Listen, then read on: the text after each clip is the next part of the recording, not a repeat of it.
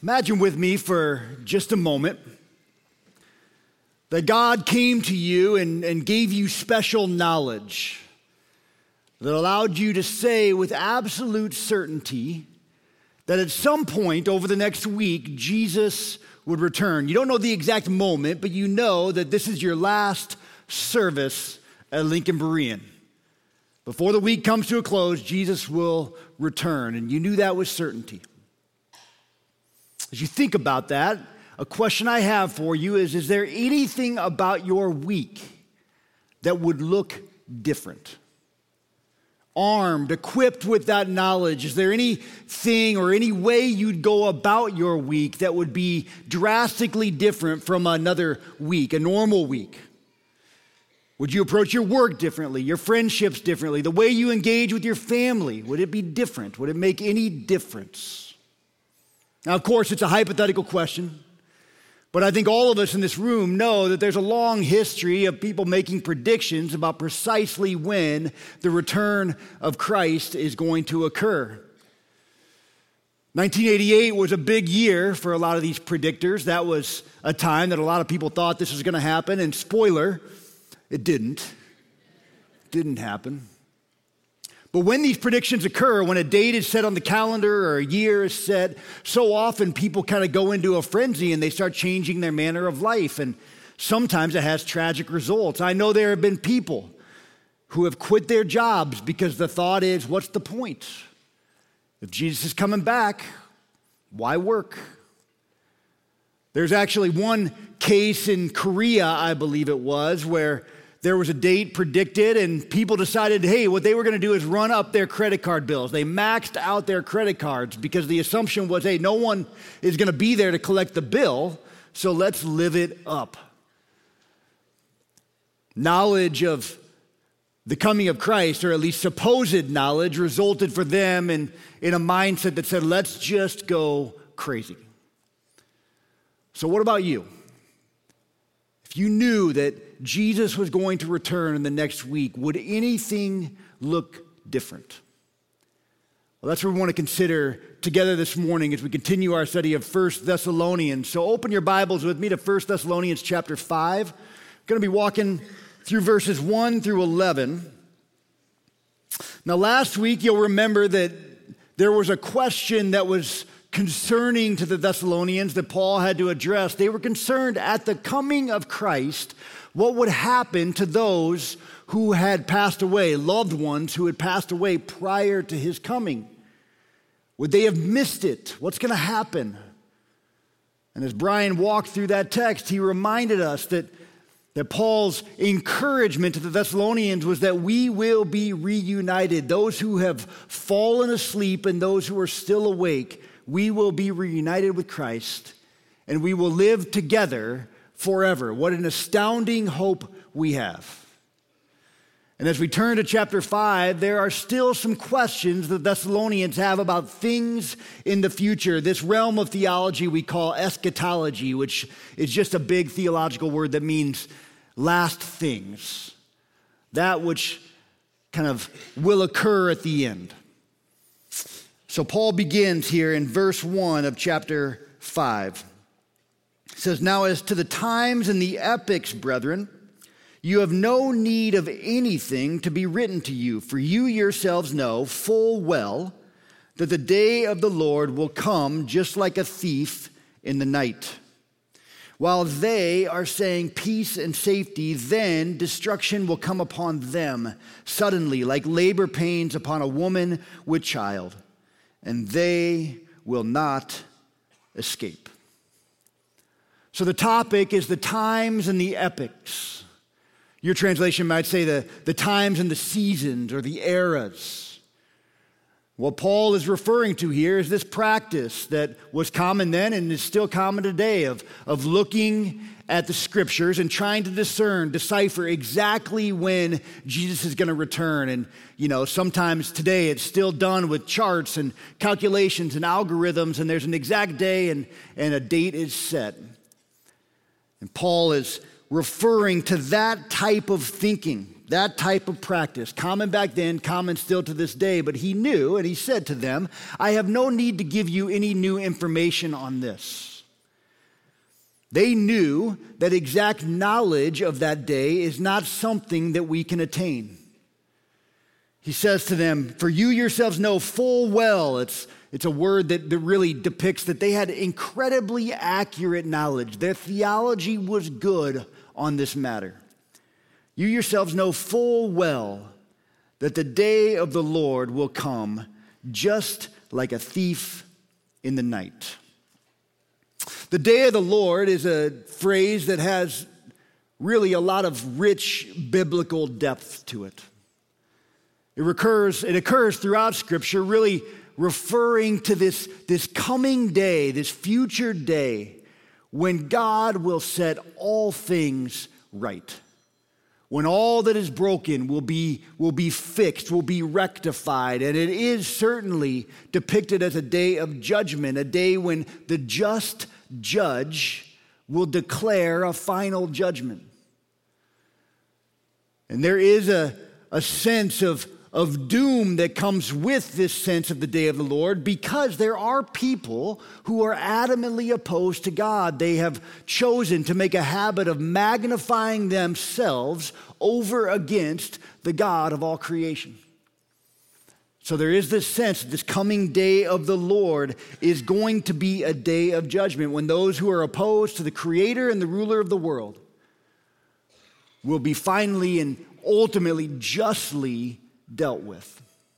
Now, to our modern ears, I think this sounds somewhat severe or even vindictive. And so we want to think well about this. And I think it helps to kind of pull back and think about the whole biblical picture. So we have to remember our Bibles don't start with sin. Our Bibles don't begin in Genesis 3. It doesn't begin, the story doesn't begin with the fall, but the story begins with our good God creating a good world. Right? God is good, and that word barely captures what he is. There's just no one better than him. Take the best person you can possibly imagine, multiply it times infinity, and you come closer to just how incredibly good God is. And out of his goodness, he created everything that is. And he made man and woman in his very image, and he made them with the intent that he would dwell with them, that he would walk with them in constant interactive relationship. They would dwell with him. We have that beautiful scene in the garden where he is, is walking in the garden in the cool of the day, and Adam and Eve were intended to live with him in that type of relationship. But of course, we all know what happened. Sin did enter, rebellion did enter, and along with it, corruption and decay and futility entered. But that is not what God intended. And there is a day coming, this future day of the Lord, when God will set all things right, and that which is crooked will be made straight. That which is broken will be restored. It's a day when God's creative intent will culminate in a new creation, and the life that He intends for, for human beings to live with Him will be made possible once again, fully and ultimately.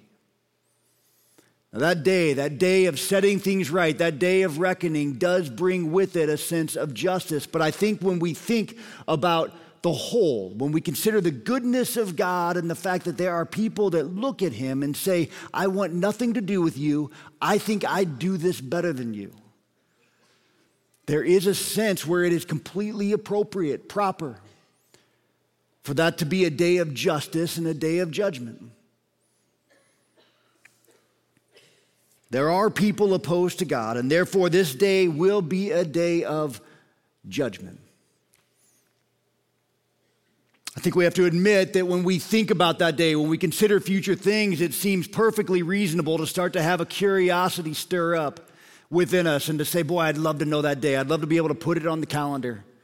You understand why there's a market for that because it's so, it's so curiosity inducing for us. But Paul reminds and confirms the Thessalonians of what they already knew. Exact knowledge of the timing of that day is just not possible. He says, It will come like a thief in the night.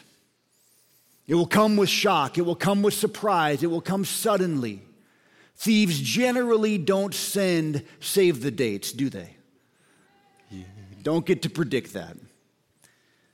Then Paul, as he continues, he, he kind of paints that picture even more vividly, saying it'll come suddenly, drastically. He says, Suddenly destruction will come. In the midst of people declaring that everything is normal, peace and safety will be declared. And in the midst of that declaration, destruction will come. He says, just like a woman in labor pains, it just arrives out of nowhere. Suddenly, life is different. Suddenly, life changes. Now, the main point in these first three verses that's helpful for us to consider is not to get caught up on the details of that day, but to understand the general picture. This is a day that will come with a shock to some.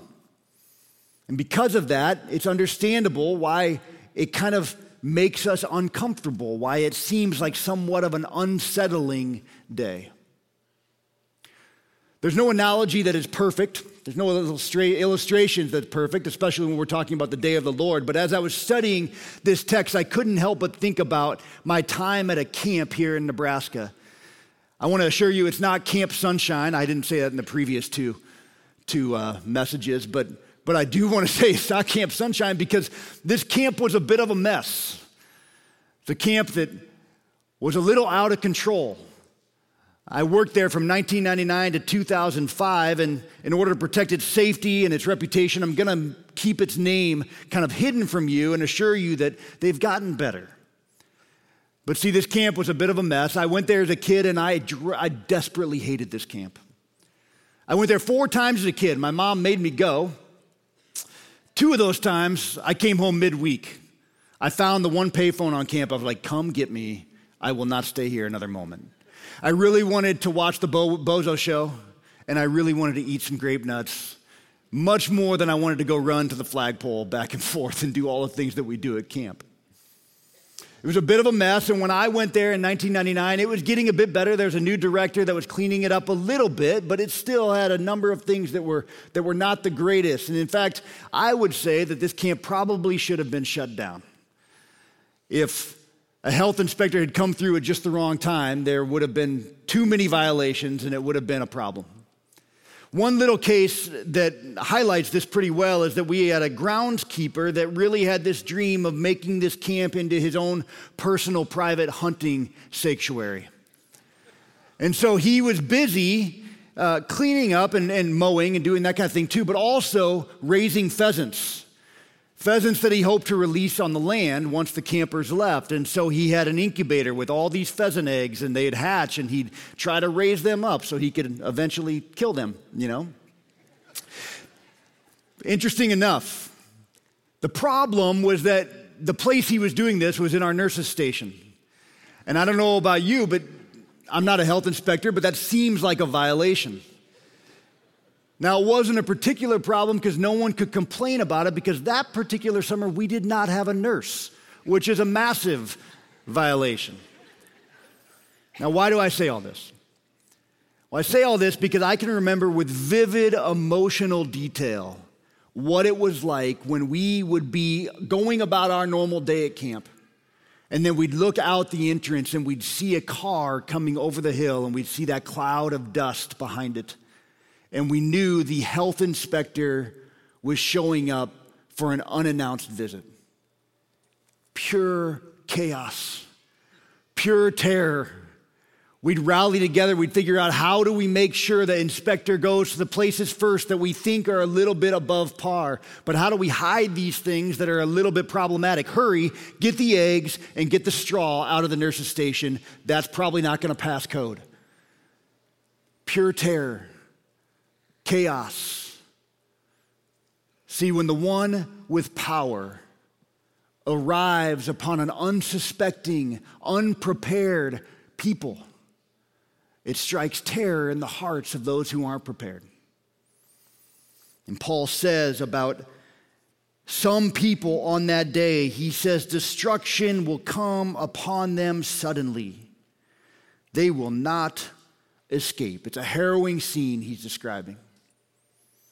So the question is should we, as followers of the Lord, the one whose day it is, should we also be nervous about that day? Is that going to be a dark day for us? I don't know if you caught it, but in those first three verses, Paul was very particular in his pronouns. He says, Destruction will come upon them, they will not escape. Paul's giving us a bit of a hint here that his description is relevant for those who are opposed to God. But the question is, will it be the same for God's people? Verse 4. He says, But you, brethren, you are not in darkness, that the day would overtake you like a thief. For you are all sons of light and sons of day. We are not of the night, nor of darkness. Paul sets up a series of contrasts and he kind of sets in opposition being of the light or of the day over against being of the darkness or of the night. And he's saying that, that whether you are of the day or of the night is going to drastically determine what that day will be like for you.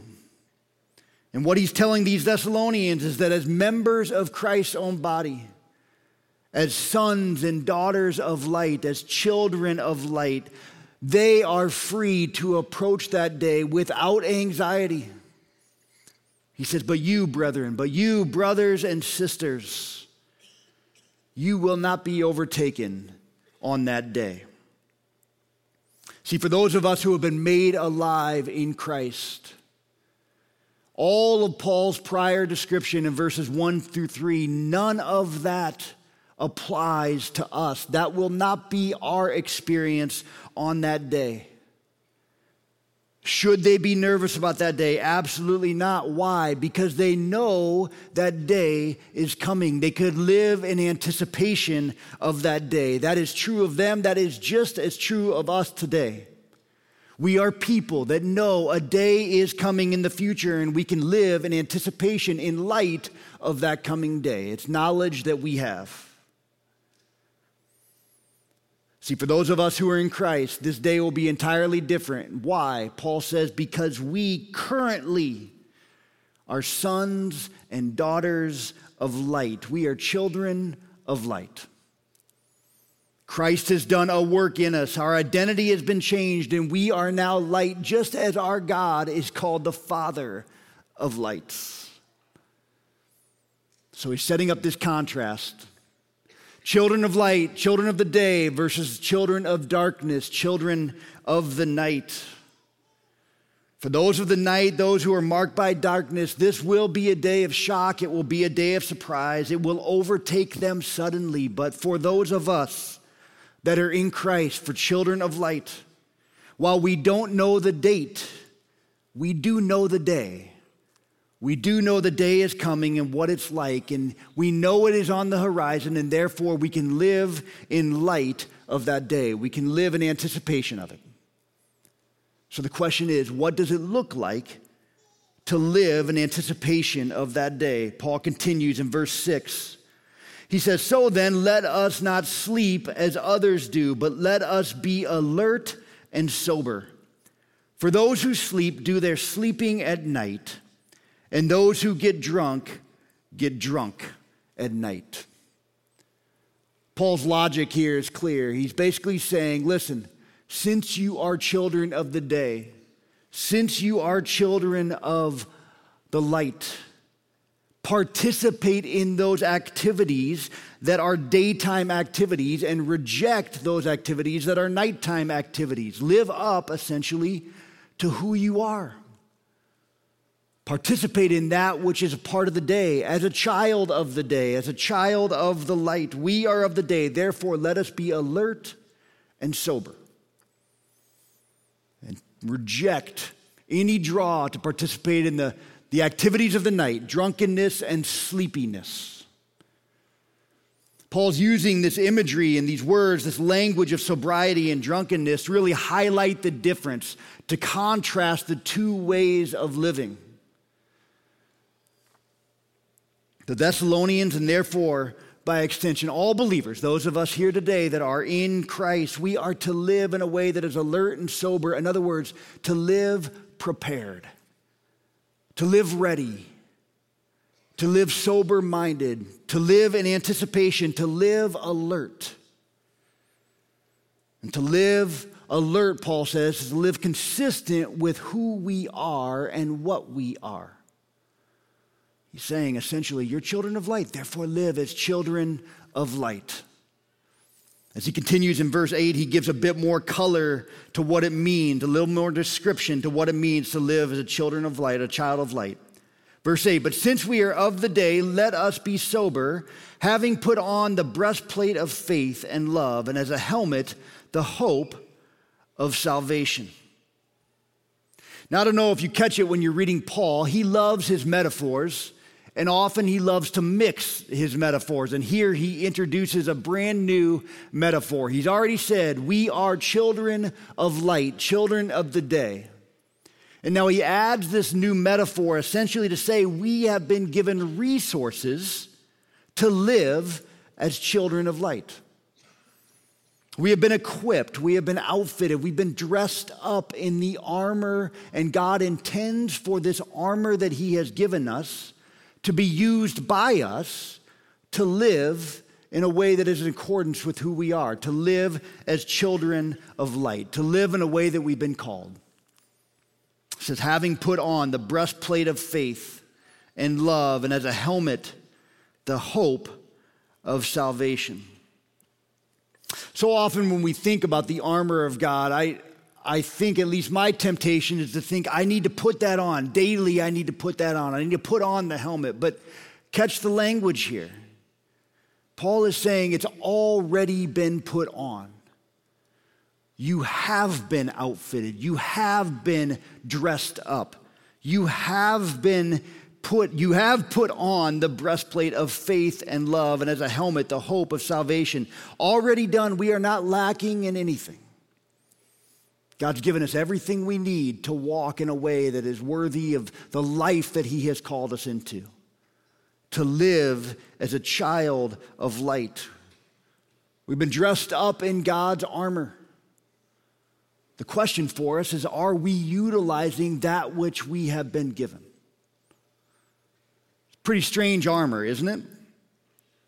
Faith, love, and hope. These words, it seems like they nearly always in the New Testament they occur together, especially in Paul. Some people call it the triad of Christian living faith and love and hope. I think of these as, as characteristics of life in Christ, the, the character, the very character of the people of God that God is stirring up and developing and intends that, that, that we grow in these things, that we become people of faith and people of love and people of hope, that this character is increasingly being manifest in us. So I think it's good to talk about each one of these for just a moment because these are words that we're so familiar with that sometimes they can start to lose a little bit of meaning for us. So, what's it mean to be a person of faith? A person of faith. Well, first and foremost, it certainly means that we've been saved by grace through faith, not of our own works, not of our own merit. We are people who are saved solely because we have placed our faith in the finished work of Jesus Christ.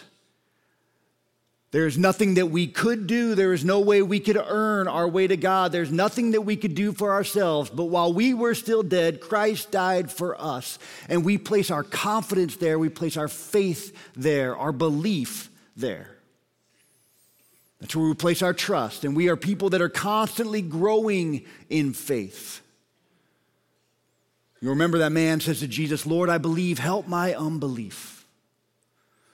And so as I walk in this life with God, I'm, I'm constantly striving to trust Him more. I just want to trust Him more. And when I think about the different areas of my life, my family, my work, my friendships, all the parts that make up my life, I just want to entrust that more and more to Him, to be able to release it to Him, to grow in faith.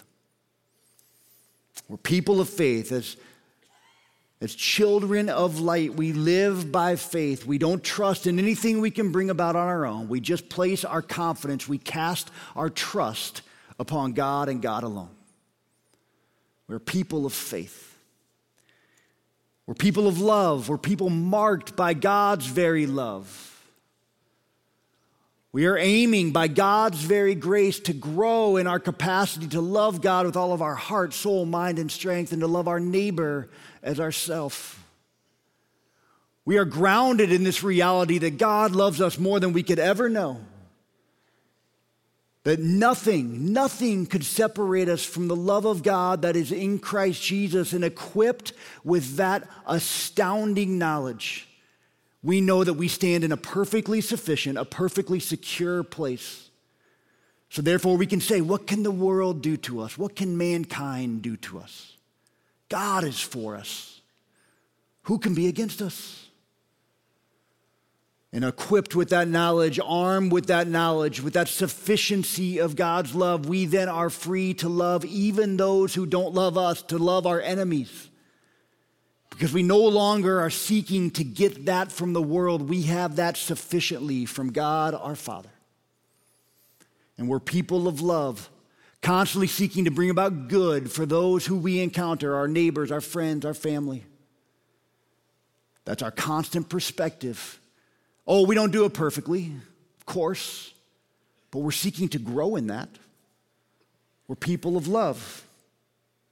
We're people of hope. We're people that are filled with the hope of salvation. Hope is simply the anticipation of future good, the anticipation of future blessing. And we're people of hope because God has set us free from the power of sin and death. And He has now given us hope because we are allowed to live in a vibrant life with Him. And we're people that have a hope that looks towards the future and knows that a day is coming when what God has begun in us, He will bring to completion.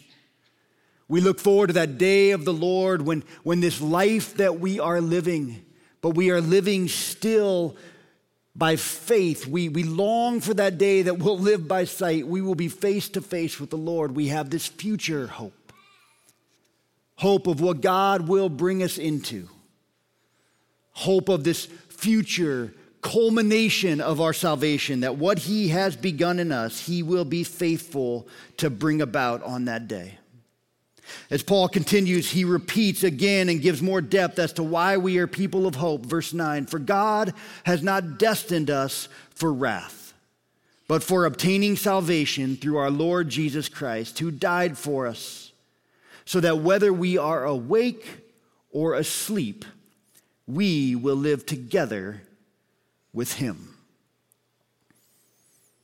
As children of light, we are marked by hope because on this day of future judgment, when those who are opposed to God will experience God's justice, God's judgment, God's wrath, that will not be our experience of that day. Our experience of that day will be the obtaining, the taking possession of the salvation that has begun in us, stepping fully into that which has been brought about in our life now. Nothing less than this future state where we will live with Him eternally in glorious, unending relationship. So you remember, the story doesn't begin with the fall, the story begins with the garden with that incredible intimacy with the Father. And there is a day where we will be restored and God will make all things new and we will live with face to face relationship with Jesus our Lord. That day is coming and we look forward to that day when all things will be fixed, all will be made straight. That day, the day of the Lord, is coming. It will be a day of shock, it will be a day of surprise to those who are opposed to God Himself. And, church, let that motivate us to be people who are proclaiming the forgiveness and the life that is to be found in Christ to those who do not know Him. Let that motivate us. And as we anticipate that day, let it be with hope because we know that on that day we will step together into the fullness of life with God. What a glorious day that will be. In light of that knowledge, what would it look like to live in constant, anticipatory, prepared waiting? What would it look like to live constantly aware, constantly prepared, constantly anticipating the return of our Savior and our teacher and our Lord and friend, to live fully prepared and to live by faith, love, and hope. To have that be the fine texture of our life.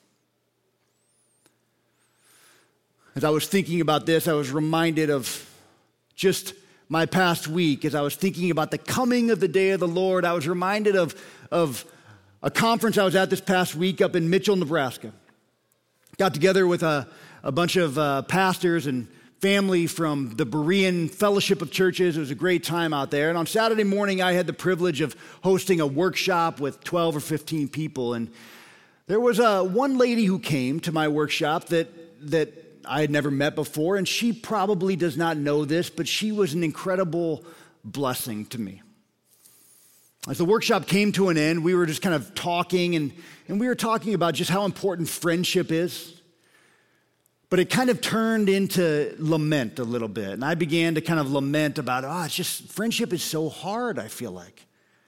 Just the older I get, the more I find that I have to work harder and harder for friendship. And I began to talk a little bit about my time in Spain, and they probably got tired of hearing about that. But I just, I love that we'd walk by a cafe, and I probably also had a friend that lived in that building. And so we just real quickly grabbed coffee, and it was just so simple. It was so easy to have these impromptu kind of connections.